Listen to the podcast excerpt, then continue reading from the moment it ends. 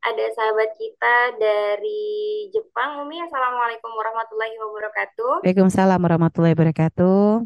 Izin bertanya, saat ini saya bekerja di Jepang di sebuah panti lansia Kristen.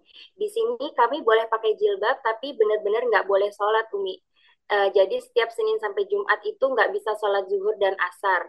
Sudah minta izin, tapi belum diberi izin. Mau nggak mau juga harus kerja di sini, soalnya eh, banyak hutang yang harus dibayar. Itu bagaimana cara- caranya menyayangi dan menghargai diri sendiri dengan kondisi seperti ini, Umi? Mohon solusinya. Baik ya, Masya Allah. Sebenarnya sekarang eh, Ukti siapa namanya Jusni ya. Nah, ini sekarang yang Iya. harus belajar itu adalah cara sholat praktis. Jadi sebenarnya kadang banyak orang nggak bisa sholat itu bukan karena apa? Dia nggak ngerti cara wudhunya yang praktis, dia nggak ngerti cara sholat yang praktis. Padahal sebenarnya ibadah sholat tuh ibadah yang paling gampang. Makanya kadang ada orang gara-gara kerja di sawah nggak bisa sholat. Kenapa? Kena kotor, kena lumpur. Ada orang kadang gara-gara di pasar dia nggak bisa sholat. Kenapa? Bajunya banyak keringat, kotor, kayaknya najis. Lihat.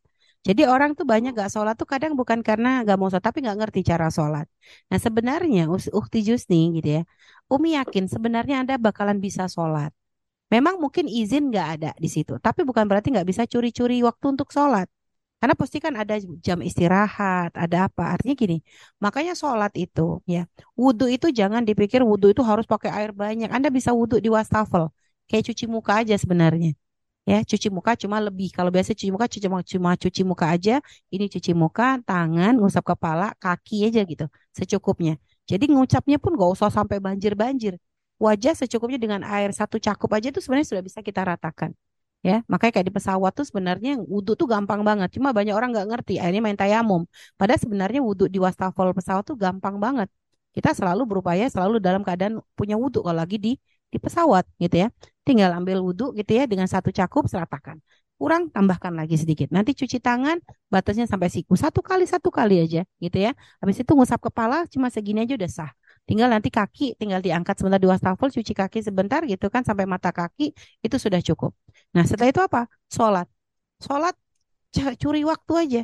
Tinggal sekarang bajunya nggak harus pakai mukena atau apa. Anda mungkin biasakan karena Anda sudah boleh pakai kerudung. Tinggal nanti bajunya mungkin Anda punya harus siap manset.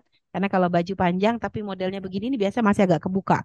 Jadi mungkin Anda harus siap kayak manset gitu ya supaya eh, bisa lebih tertutup gitu aja. Jadi lebih tertutup sampai karena batasnya sampai pergelangan aja. Sampai pergelangan. Nah, kalau kayak begini ini udah sah ya. Begini ini sudah sah. Nah, ini sudah sampai pergelangan begini, ini sudah sah. Cuma enaknya ngambilnya tuh yang gampang tertutup gitu. Nah, itu terus nanti Anda tinggal pakai kaos kaki. Seandainya Anda harus pakai celana panjang, nggak apa-apa. Yang penting tidak ngetat gitu ya, tidak ngetat dan juga Anda bisa ya tinggal tinggal bajunya juga. Yang penting kerudung Anda nutupin, leher ketutup gitu kan. Setelah itu ini batasan wajahnya nih di sini. Ini sampai di sini kerudungnya dimajuin sedikit, dahinya kebuka, rambut hati-hati jangan kelihatan. Setelah itu anda nanti kalau misalnya harus pakai celana sholat aja dengan pakai celana panjang nggak ada masalah.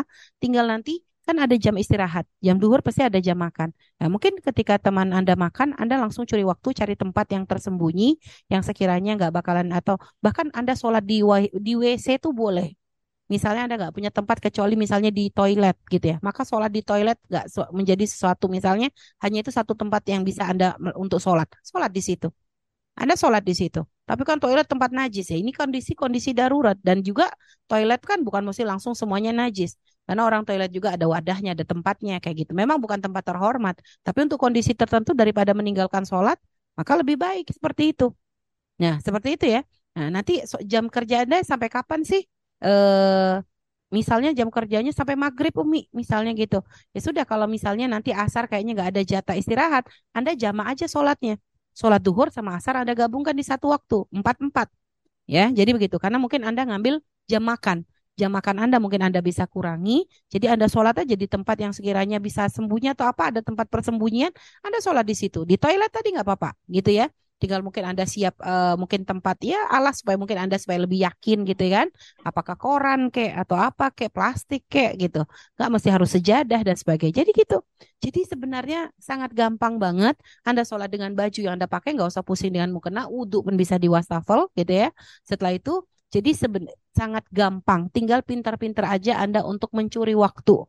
Nanti kalau ternyata waktu asar nggak ada kesempatan, maka berarti Anda setiap saat bisa sholat menjamak takdim duhur dengan dengan asar. Dan sambil minta sama Allah, ya Allah, semoga kau berikan pekerjaan yang lebih baik, gitu ya. Kalau perlu, ya Allah, semoga aku nggak usah kerja lagi. Semoga kau kirimkan aku seorang suami yang soleh, bisa beresin utang, kaya, baik hati, ganteng, minta doa yang komplit sama Allah. Itu itu lebih bagus lagi. Malah jadi jadi jadi jangan mintanya ya Allah kasih pekerjaan yang lain. Capek kerja tuh. Perempuan enaknya dimanja aja deh gitu.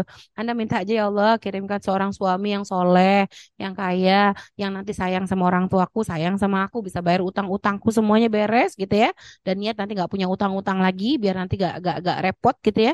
Udah gitu apa pokoknya suami soleh bisa jadi imam, jadi bisa buka kebahagiaan untukku dunia akhirat. Jadi gitu. Banyak kadang para akhwat tuh kalau doa salah ya. Kalau doa ya Allah, mi doain ya biar dapat pekerjaan gitu kan, biar punya duit. Ngapain doanya kayak gitu? Minta aja deh sama Allah, minta suami yang bisa memanjakan kita gitu ya.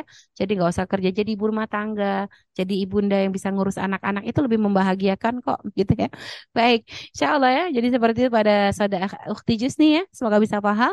Mungkin nanti kalau belum paham bisa chat khusus ya. Nanti akan mungkin nanti Umi bisa kasih arahan seperti apa cara ibadah yang praktis ya. Jadi sangat gampang. Sholat tuh bisa dilakukan di mana saja dalam keadaan apa pun. Itu sangat mudah. Wallah alam bisawab. Masya Allah. Ya, Atau kalau misalnya, Mi, misalnya toiletnya kecil. Jadi kalau saya harus ruku sujud di situ susah. Anda bawa kursi. Udah, pakai kursi aja sudah. Kursi itu kan jadinya Anda nggak usah harus sampai sujud di bawah. Bisa, boleh. Tapi kan saya bisa, saya sehat nih. Ini kondisi-kondisi tertentu. Jadi kondisi tertentu ini kondisi yang nggak bisa memu artinya memang kondisi Anda ya saat ini bisanya seperti itu. Jadi nggak apa-apa, lakukan. Jadi sebenarnya banyak solusi dalam masalah ibadah ya. Jadi harus paham. Allah alam bisawab.